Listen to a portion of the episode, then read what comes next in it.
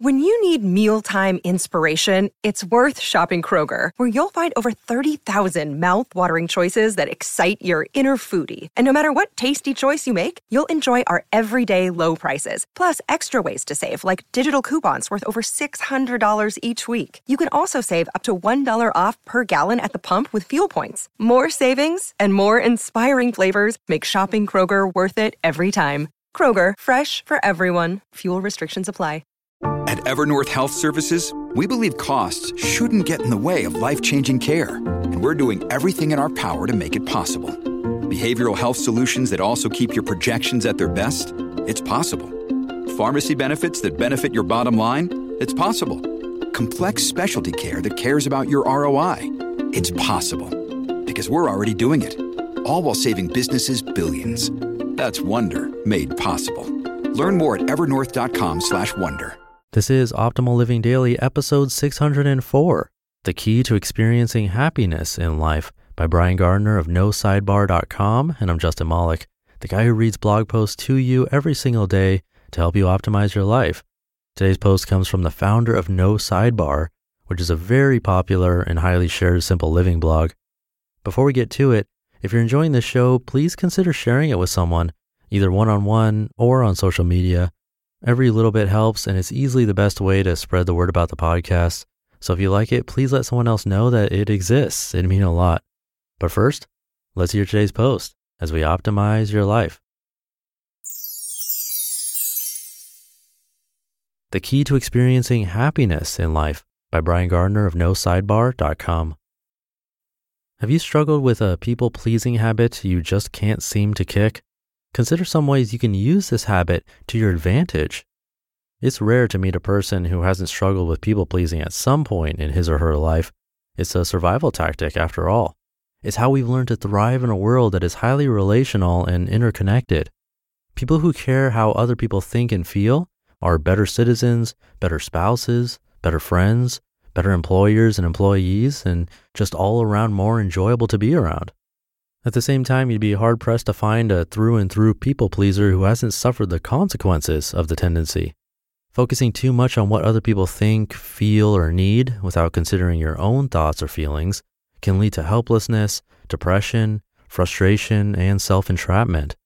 If we stop caring about what people think or feel altogether, we lose values like cooperation, teamwork, negotiation, bartering, and community that have helped individuals and tribes to survive and thrive for decades. There must be a way to overcome the detriments of people pleasing without throwing out the baby with the bathwater. Perhaps the best way to put your people pleasing skills to use is to change the way you think about people pleasing in the first place.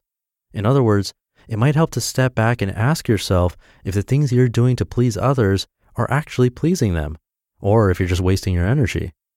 There are two basic ways this happens. The first way is to consider that leaving people unhappy in the short run might actually make them happier in the long run.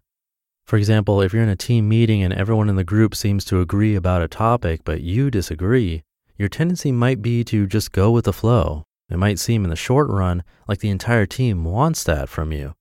But what if adding your contrary suggestion is actually better for everyone in the group in the long run?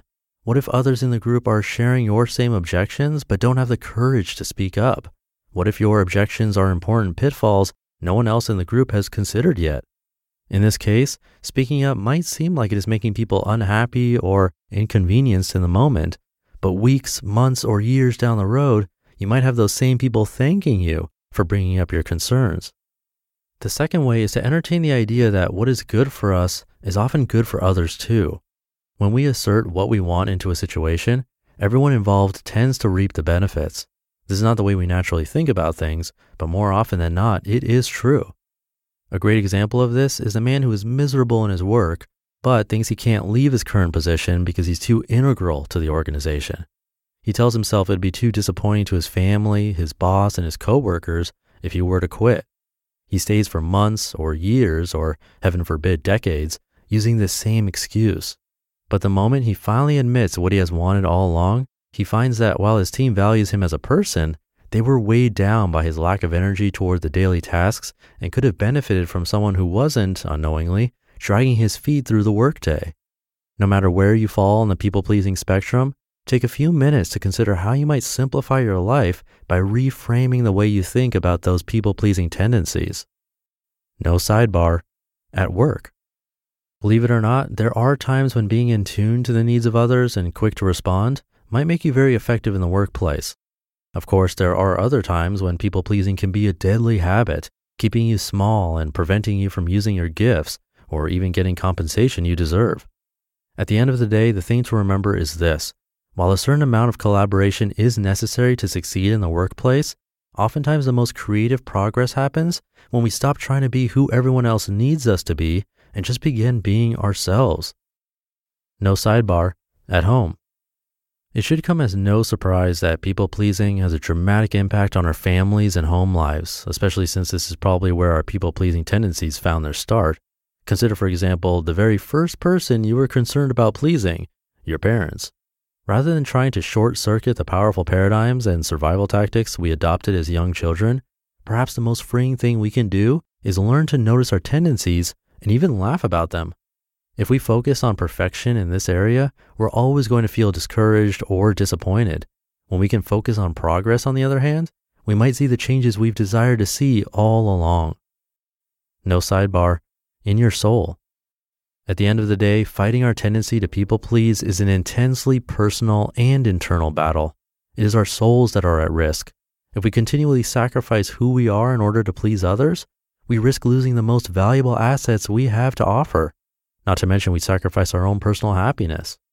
No one better to stress this point than Anne Lamott, a brilliant writer who never would have moved the hearts of millions with her words if she lived to please her audience or if she listened to her many haters.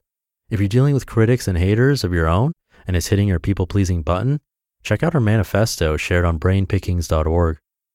It's possible to find our own power and passion in spite of people pleasing.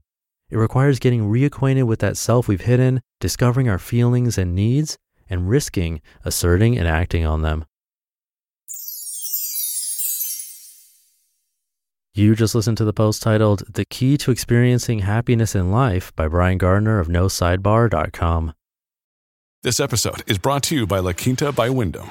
Your work can take you all over the place, like Texas. You've never been, but it's going to be great because you're staying at La Quinta by Wyndham. Their free bright side breakfast will give you energy for the day ahead. And after, you can unwind using their free high speed Wi Fi. Tonight, La Quinta. Tomorrow, you shine.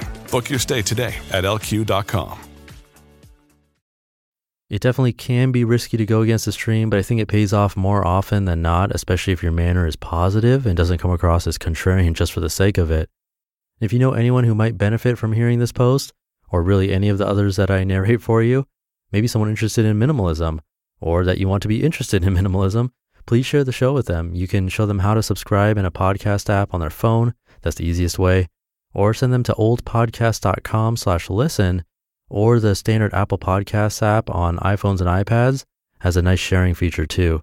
You can text or email a link by clicking on the three dots next to an episode. That's a simple way to do it too. Anyway works, and social media shares are always appreciated too. It's a nice way to give back and help someone else out in the process. I'm sure they'd be grateful for it. And I think that'll do it for today. Have a great Sunday and start to your new week. I'll be back tomorrow for Minimalist Monday with a really, really common question I'm happy to be reading this one. I'll see you there where your optimal life awaits. Hey, this is Dan from the Optimal Finance Daily podcast, which is a lot like this show, except more focused on personal finance. Justin handpicks the best posts he can find from blogs and authors like Ramit Sethi, Mr. Money Mustache, and more, and I read them to you five days a week.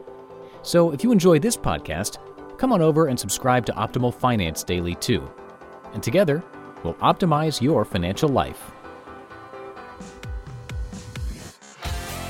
You've been listening to Optimal Living Daily. Be sure to hit the subscribe button to stay up to date on each new episode and head to oldpodcast.com. That's O L D podcast.com for a free gift as well as more actionable tips and resources to help you maximize your potential.